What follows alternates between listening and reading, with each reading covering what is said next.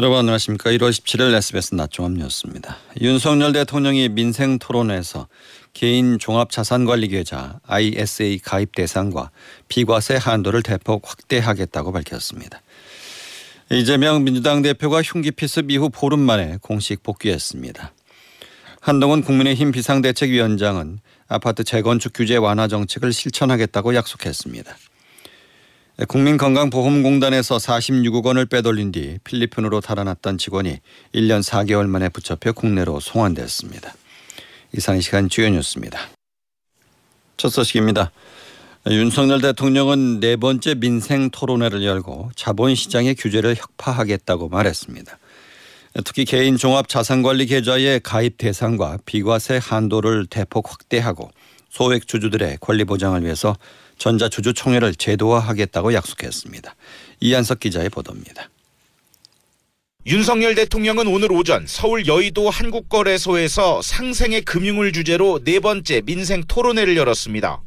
윤 대통령은 먼저 계층의 고착화를 막고 사회의 역동성을 끌어올리려면 금융투자 분야가 활성화돼야 한다고 강조했습니다. 그러면서 개인종합자산관리계좌 아이에스에이의 가입 대상 비과세 한도를 대폭 확대해 나가겠다고 말했습니다. 이와 함께 자본시장의 규제를 혁파하겠다며 소액 주주들의 권리 보장을 위해 전자주주총회를 제도화하겠다고 약속했습니다. 금투세는 폐지하고 공매도 역시 확실한 부작용 차단 조치가 구축되지 않는 한 재개하지 않겠다고 거듭 강조했습니다. 윤 대통령은 또 국민의 이자 부담을 낮추기 위해 금융상품을 선택하고 바꾸는 플랫폼 적용 대상을 신용대출, 주택담보대출에 이어 전세대출까지 확대하겠다고 말했습니다. 또 금융권 역시 소상공인과 자영업자에게 이자를 환급하거나 이자를 경감하는 계획을 추진하고 있다면서 국민들의 고금리 부담을 낮추고 취약계층의 재기를 지원하는 방안을 마련하겠다고 밝혔습니다. 에스비에스 이한석입니다. 정부가 내년에 도입할 예정이었던 금융투자소득세 폐지를 공식화한 가운데 증권거래세는 예정대로 인하하기로 했습니다. 금투세는 대주주 여주, 여부와 상관없이 주식과 채권, 펀드, 파생상품 등 금융투자로 일정 금액이 넘는 소득을 올린 투자자들을 상대로 해당 소득의 이십 퍼센트를 부과하는 세금입니다. 개인 투자자들의 반발이 일자 국회는 금투세 시행을 기존 이천이십삼 년에서 이천이십오 년으로 이 년 유예했는데 이번에 아예 폐지 방침을 공식화했습니다. 한동훈 국민의힘 비상대책위원장이 오늘 서울을 찾아 아파트 재건축 규제 완화 정책을 실천하겠다고 약속했습니다. 또 김경을 비상대책위원이 서울 마포홀에 출마할 것이라고 발표했습니다. 박찬범 기자입니다. 인천에 이어 수도 서울을 찾은 한동훈 국민의힘 비상대책위원장. 한 위원장은 지난 총선에서 민주당이 대부분 지역구를 차지했다고 언급하면서 다음 총선에서는 상식적인 서울 시민들이 국민의힘을 선택해달라고 호소했습니다. 한 위원장은 노후 아파트 재건축 규제 완화 정책을 실천하겠다고 약속했습니다. 앞서 윤석열 대통령은 준공 후 삼십 년 노후 아파트 안전진단을 면제해주고 재건축할 수 있도록 규제를 대폭 완화하겠다고 밝혔습니다. 포퓰리즘이 아니냐는 지적엔 서울 시민의 생활 여건과 주거 환경을 개선하는 게 포퓰리즘이냐고 반박했습니다. 한 위원장과 함께 서울시당을 찾은 김경률 비대위원은 민주당 정청래 의원의 지역구인 마포홀 출마를 선언했습니다. 김 비대위원은 참여연대 출신의 회계사로 진보 진영에 대한 쓴소리와 함께 자성을 촉구해왔습니다. 전국 순회 일정을 마무리한 한 위원장은 공천, 판짜기 등 총선 전략에 집중할 전망입니다. 에스비에스 박찬범입니다.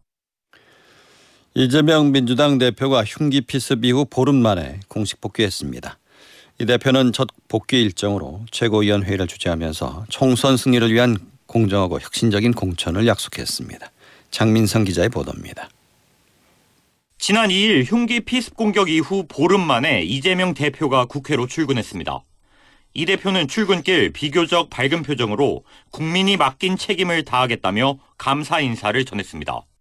곧이어 주재한 최고위원회의, 이 대표는 팔십여 일 앞으로 다가온 총선을 정권에 대한 중간평가이자 권력 심판 선거로 규정하고 반드시 그 책임을 묻겠다고 했습니다. 총선 승리를 위한 공정하고 혁신적인 공천을 약속했습니다. 이 대표가 복귀하면서 민주당의 총선 공천 작업에 더 속도가 붙을 걸로 보입니다. 또 민생 공약 발표도 이어질 전망입니다. 이 대표 복귀로 지지세 결집 효과는 있을 수 있겠지만 앞으로 공천 과정에서 잠복해 있는 당내 갈등이 다시 드러날 가능성이 있습니다. 당내에선 이른바 비명계에 대한 공천 학살 우려가 여전한 데다 제삼 지대 움직임과 맞물려 추가 탈당 가능성까지 제기되는 상황입니다. 지지부진한 선거제 개편 논의도 이 대표가 풀어야 할 핵심 과제로 꼽힙니다. 한편 민주당은 오늘 백범 김구 선생의 증손자인 김용만 대한민국 임시정부 기념사업회 이사를 팔 호 영입인재로 발탁했습니다. 에스비에스 장민성입니다. 이동재 전 채널A 기자에 대한 명예훼손 혐의로 일 심에서 무죄 판결을 받은 최강욱 민주당 전 의원이 항소심에서 유죄를 선고받았습니다. 서울중앙지법은 최 전 의원에 대해 원심을 파기하고 벌금 천만 원을 선고했습니다. 최 전 의원은 이천이십 년 사월 이른바 채널A 사건 의혹이 제기된 이후 에스엔에스에 이 전 기자가 이철 전 밸류인베스트코리아 대표에게 눈 딱 감고 유시민에게 돈을 건네줬다고 하라고 말했다는 등 허위 사실이 담긴 글을 올려서 명예를 훼손한 혐의로 재판에 넘겨졌습니다. 경기도 김포시가 서울시 편입을 위해서 행정안전부에 건의한 총선 전 주민투표 실시가 사실상 어렵게 됐습니다. 김병수 김포시장은 앞서 고기동 행안부 차관을 만나 총선 전에 주민투표를 마무리해달라고 요청했으나 행안부는 서울 편입의 타당성을 먼저 검토해야 한다는 방침을 정했습니다. 행안부 관계자는 주민투표를 실시할 필요가 있는지 검토하고 있는 단계라며 김포시의 요청대로 이월 십일 이전에 주민투표를 완료하기는 물리적으로 쉽지 않은 상황이라고 전했습니다. 국민건강보험공단에서 사십육억 원을 빼돌린 뒤 필리핀으로 달아났던 마흔여섯 살 최모 씨가 일 년 사 개월 만에 붙잡혀 국내로 송환됐습니다. 경찰은 횡령금을 환수하기 위해서 남은 돈이 있는지 집중 조사하고 있습니다. 김영래 기자입니다. 최 씨는 건보공단 재정관리팀장으로 일하면서 지난 이천이십이 년 사월부터 일곱 차례에 걸쳐 요양기관 열일곱 곳의 압류 진료비 사십육억 이천만 원을 자신의 계좌로 가로챈 혐의를 받고 있습니다. 공단이 뒤늦게 횡령 사실을 확인하고 경찰에 신고했지만 이미 최 씨는 빼돌린 돈을 가상화폐로 바꿔 필리핀으로 도망친 뒤였습니다. 최 씨는 현지에서 숙소를 계속 옮겨다니며 추적을 피했지만 경찰은 최 씨의 현지인 여자친구가 에스엔에스에 올린 사진을 포착해 약 일 년 사 개월 만에 수도 마닐라의 고급 리조트에서 최 씨를 검거했습니다. 경찰은 보통 송환까지는 한 달 정도 걸리는데 필리핀 당국과 협의를 통해 검거 팔 일 만에 최 씨를 조기 송환했다고 설명했습니다. 최 씨가 횡령한 금액 가운데 현재까지 건보공단이 회수한 돈은 칠억 이천만 원에 불과합니다.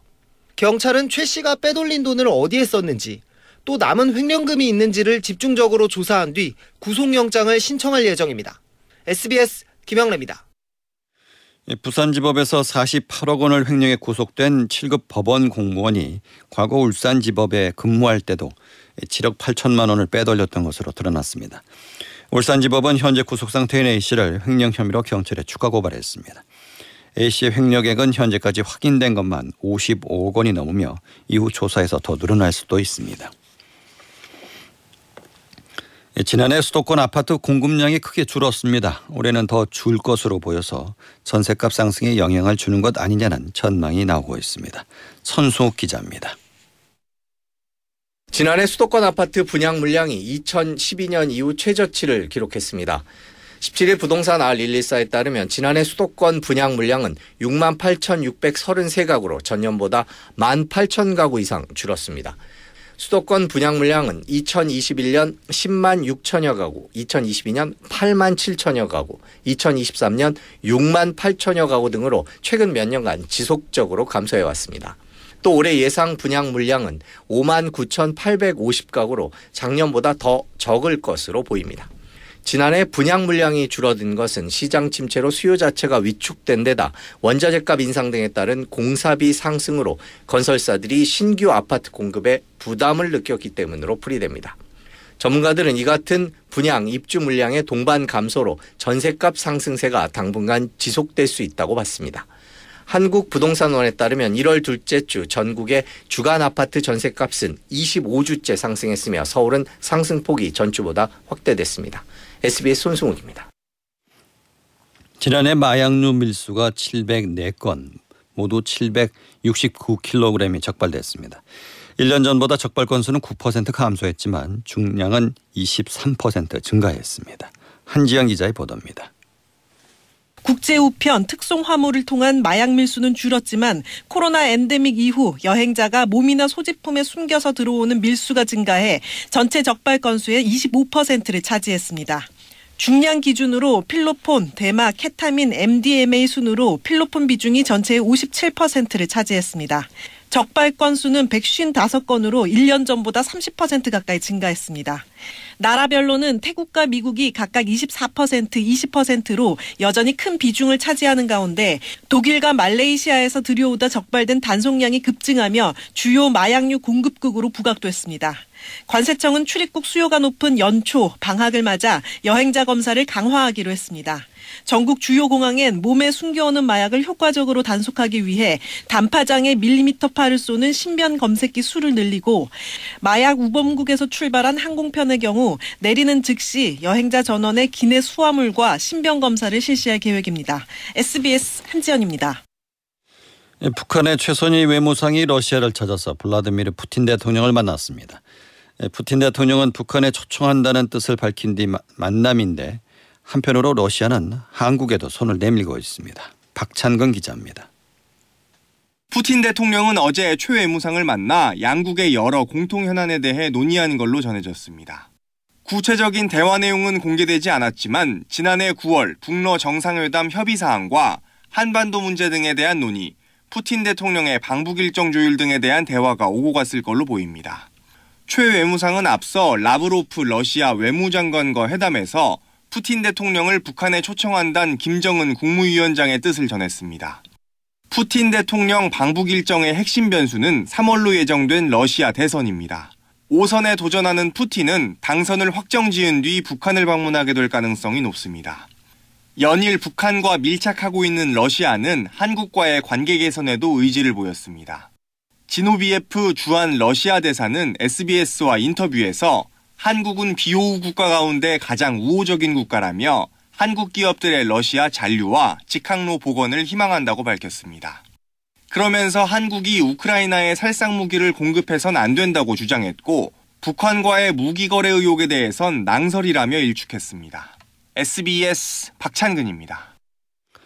정부는 북한의 불법 해상 환적과 대북 유류 반입, 밀수초 등에 관여한 선박 열한 척, 개인 두 명, 기관 세 개를 대북 독자 제재 대상으로 지정했습니다. 북한은 해상에서 선박 간 유류 환적과 석탄 밀수출 등 유엔 안보리 제재를 회피하는 다양한 불법 행위를 통해서 물자와 자금을 조달해 핵미사일을 개발해 왔습니다. 미군이 후티 반군에게 지원될 예정이었는데 이란제 무기를 해상에서 압수했다고 밝혔습니다. 하지만 미국과 영국의 공습 이후에도 예멘 후티 반군은 흥해에서 홍해에서 선박 공격을 멈추지 않으면서 위기는 더욱 커지고 있습니다. 워싱턴에서 남승모 특파원입니다. 미군 중부사령부는 이란에서 무기를 싣고 후티 반군에게 가던 선박을 지난 십일 일 납포했다고 밝혔습니다.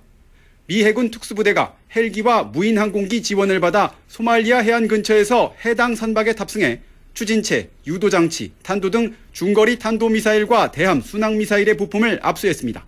후티 반군에 대한 무기 이전은 유엔 결의로 금지돼 있습니다. 중부사령부는 작전 과정에서 대원 두 명이 실종됐으며 납포한 선박은 안전하지 않다고 판단해 침몰시켰다고 덧붙였습니다. 초기 분석 결과 홍해에서 후티가 상선 공격 때 사용한 무기와 같은 제품으로 파악됐다고 설명했습니다. 미국은 또 후티 반군에 대한 세 번째 공격으로 상선 공격 준비를 갖춘 탄도미사일 네 기를 타격했습니다. 하지만 미국의 이런 노력에도 홍해 항로는 더욱 위험해지고 있습니다.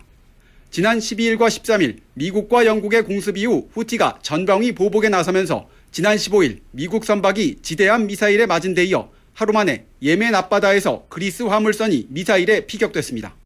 대형 에너지 기업 쉘이 홍해 항로 운항을 무기한 중단하는 등 업계가 잇따라 대체 항로로 바꾸면서 해운 대란이 현실화하고 있습니다. 워싱턴에서 에스비에스 남승노입니다. 윤석열 대통령은 김유진, 옥시찬 방송통신심의위원에 대한 해촉 건의안을 제거했습니다.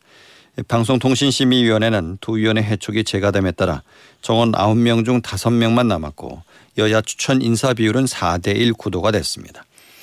앞서 방심위는 전체 회의에서 두 위원회에 대한 해촉 건의안을 의결했습니다. 서울 광진경찰서는 환자의 머리카락을 잡아당기는 등 확대한 혐의로 오십 대 간변인 A씨를 입건해 조사하고 있습니다. A씨는 지난해 십이월 광진구의 한 대학병원에서 뇌염을 앓고 있는 육십 대 환자의 머리카락을 당기고 흔들거나 얼굴을 때려서 다치게 한 혐의를 받고 있습니다. 환자는 머리카락이 뽑히고 피부가 찢어지는 상처를 입은 것으로 전해졌습니다. 이어서 자세한 날씨를 안수진 기상캐스터가 전해드립니다. 오늘 전국 곳곳에 비나 눈이 내립니다. 수도권과 강원 내륙에 오 밀리미터 내외, 충청 이남 지역에 오에서 삼십 밀리미터가 예상됩니다. 적설량은 경기 북부와 강원 남부 동해안, 경북 북동 산지에 일에서 삼 센티미터, 강원 중북부 동해안에 이에서 칠 센티미터, 서울과 인천, 경기 남부에는 일 센티미터 내외의 눈이 내리겠고 강원 산지에 많게는 십오 센티미터 이상의 폭설이 쏟아지겠습니다. 동쪽 지역의 대기는 계속 건조한 가운데 영동 지역에는 바람까지 강하게 불어 불조심해 주셔야겠습니다. 인천과 경기 남부 지역에는 일평균 먼지 농도 나쁨 수준 보이겠고요. 밤이 되면 서울과 경기 북부, 충남 지역에도 먼지가 쌓일 때 있겠습니다. 영동 지역에는 당분간 눈이 길게 이어지겠고 토요일에는 수도권을 제외한 전국에 비나 눈이 내리겠습니다. 날씨였습니다. 시황입니다. 코스피는 어제보다 오십일 점 구삼 포인트 내린 이천사백사십오 점 오육을 기록하고 있습니다. 가정용 기기 등이 상승하는 가운데 에너지 장비 등은 하락하고 있습니다. 코스닥도 십육 점 이 포인트 내린 팔백삼십팔 점 육삼을 기록하고 있습니다. 서울의 현재 기온은 일 도입니다.